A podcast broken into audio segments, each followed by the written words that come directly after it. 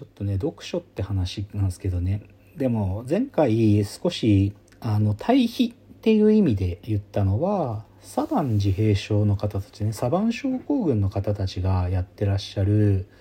あの瞬間的に彼らは記憶をするんですけど、あの記憶の粒度がすごく大きい単位で記憶する。レインマンの話で言えばにひゃくよんじゅうろっぽんのマッチがこぼれてるんですけど、それをいっぽんにほんさんぼんよんほんって数えていくんじゃなくてはちじゅうにほんはちじゅうにほんはちじゅうにほんっていうみっつの塊があるからにひゃくよんじゅうろっぽんって言ってるっていうのは、あのサヴァン症候群の方たちの一つの特徴的な能力、すごい能力ですよね。でこれを僕はまあ情報の古物化って呼んだんですけど、ちょっと前回この情報の古物化っていう言葉が少し足りないなと思ったので、ちょっともうちょっと言葉足しますね。なんか情報の古物化ってどういうことかっていうと、本当はですよ、なんていうのかな、さっきの文字列から単語を発見するとかいう話もある意味での情報の古物化なんですよ。こんにちはっていういつつのストリングスなんだけど、ここにこんにちはっていういっこの単語を発見するっていうのは、ある意味このごこでいっこの塊っていう意味では情報の古物化を一つやってるんですよ。で、で少なからず人間はなんていうか、何かの処理をするときには情報の古物化を絶対にやってるんですと。だけどそれがサヴァンの方たちはめちゃくちゃでかい塊で、その粒度っていうのが極めて大きいサイズで古物化ができると。なんですけど、でもその時に一つ、じゃあ我々もスーパーな能力を手に入れてはちじゅうに、はちじゅうに、はちじゅうにっていう単位でなんていうか数の塊を捉えられる方が優れた情報処理か、あ、情報理解かっていうと、それが違うんだってのが僕の主張ですね。どういうことかっつうと、なんか数え上げるときにやっぱりはちじゅうにって粒度で数えちゃったときに僕らが見失うものって多分たくさんあるんですよ。なんか例えばですね、なんだろうな、軍隊の点呼を取るときにはちじゅうににんの小隊ずつ数えたとしたら、小隊って呼んだ瞬間にその中には屈強な戦士がいるはちじゅうににんなのか、それとも少し怪我を抱えてたり、なんていうか肉体的には少しこうまだ未成熟な兵隊たちで構成されているはちじゅうににんなのかとかね。もしくは結構軍隊で重要なことは身長差があんまりないとかが結構重要だったりするんですよ、その小隊の中で。なんか個別個別差がありつつと、例えばその兵隊が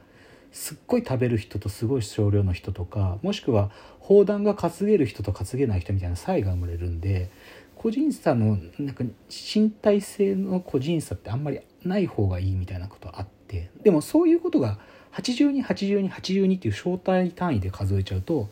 ぐしゃっと潰されて、小体って呼んだ瞬間そういうインフォメーション見えませんよね。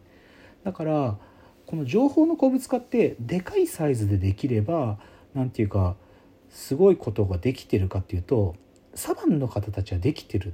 僕はできてるという立場を取るんですけど、けどでもそれと同じことをじゃあ常人もやるとすごい情報理解ができるようになるかというと、そうじゃなくて、むしろその古物化の粒度っていうのがほどほどのサイズの時、我々は何かに気づいたり、もしくは何かに感動したり、だからさっきの感情とか情動の話なんですけど、そういう感情が並列的に動いたり、もしくは一個一個数え上げる粒度がちっちゃいんだから時間性が生まれるっていうのが僕の主張なんですよ。だからある意味サヴァンの方たちの瞬間記憶っていう意味では逆ですよね。やっぱり時間を伴った記憶っていうのがあった方が間違いなく、なんていうか読書に近い話になってくんですよね。で、少し走馬灯の話もしましたけど、だから走馬灯っつうのも実はよくよく考えると不思議なことで、まあ、走馬灯って瞬間的に自分の人生を追体験するみたいなことですけどね。でも全てじゃなくて、ある意味そのこう情報縮約された何かを体験するわけですけど、でもこれはこれで不思議なことなんですけどね。でも走馬灯の体験ってのはじゃあ読書と比べたら同じかどうかっていうのは結構面白い議論ですよね。いや究極的には走馬灯を体験した人のある意味心の機微ってのをなんかどなんか、まあ、心理学的にだね多分ね認知心理学的に多分うまく実験装置を作ればそういうこと聞けるんだと思うんですけどとかなんですけどね、走馬灯の体験って読書の体験とどう違うのかっていうのは結構考えるとなんか読書の本質が浮かび上がってくるような問いなんじゃないかなっていうふうに僕は思ってるんで、だから前回走馬灯の話もちらっとしたんですけどね。で、だからそういう意味で言うと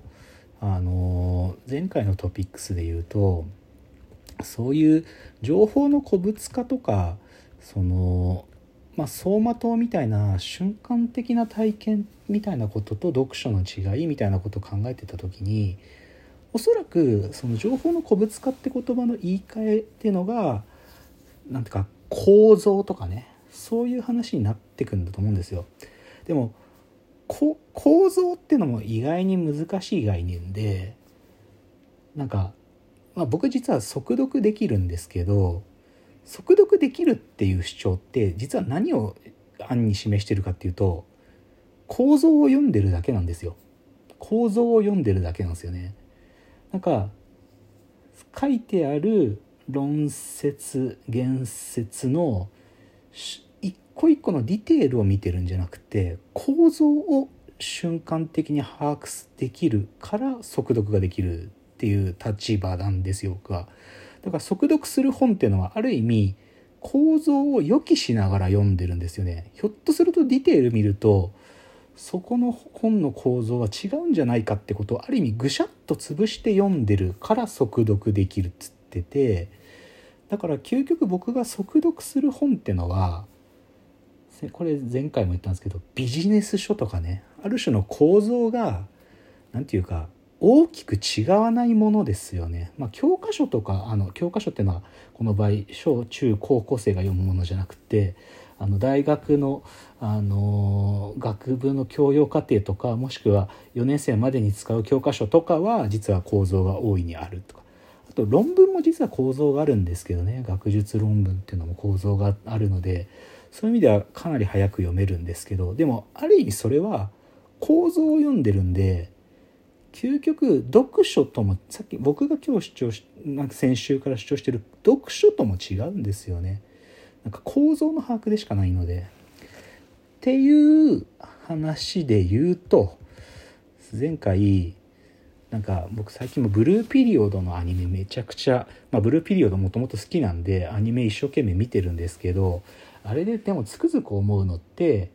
なんか予備校で習ってることあの主人公のなんだっけなんとかやとらくんが予備校で習ってることって多分構造に近いことを習ってるんですよね。絵画ってのはどういう要素でできててその中ででも技術にまで転用できるなんかスキルとしての構造ですよね。それを多分彼は習ってるんですけど、でも本質的に芸大にはそれじゃ受かんないって話を書いてて構造は分かってるんだけどでも個性としての自分の作家性が表現できてないと美大には構造だけで受かれるんだけど、えーと、芸大にはそれじゃ受かんないんだと。特に油絵科油画科は受かんないってことを多分言ってるんですよね多分あのアニメっていうかまああの映画はね。って意味ではなんかだから、だからこそ僕は絵画と文章表現っていうのは実は同梱のものなんじゃないかって言った部分はそこに近く、まあ、しかもこの場合文章を読むっていう行為と絵画を描くっていう行為は同じだって僕は言いたかったんですけど、つまりはそれは構造を把握するっていうものからはみ出てる何かを伴ってるかどうかってことなんですよね。なんか構造が分かってなんか構図とかレイアウトとかそのざそ書くための素材とかそういうものが分かって書いてるだけでは多分それはさっきの芸大に受かる絵にはなってなくて、芸大に受かる絵っていうの部分には個性がはみ出てないとダメなんだけど、読書って声も同じで、ただ単に個性なく読むだけだったらさっきの三人称的読書になっちゃうわけですよね。でもそこに自分の感情が起動しながら、自分の時間性がそこに生まれながら読む体験っていうのは個性がてかまあだから読書って個性がある行為なんだと思うんですよね。そういう話なんじゃないかなっていうのが、まあ、前回のそのなんていうのか構造、ビジネス書とかなんていうの予備校で習う絵の描き方とかに存在する構造っていうのは、なんかそういう意味ではある意味個性をこう写生したもののことを多分指してて、でも本質的には個性が伴った時に初めてそれは表現とか読書になりうるっていう、そういうお話が、まあ、前回の話のちょっとまた補足でした。じゃあ次で、まあ、次今日の最後だと思うんですけど、えっと拾えてないトピックを最後に拾って終わります。じゃあ最後です。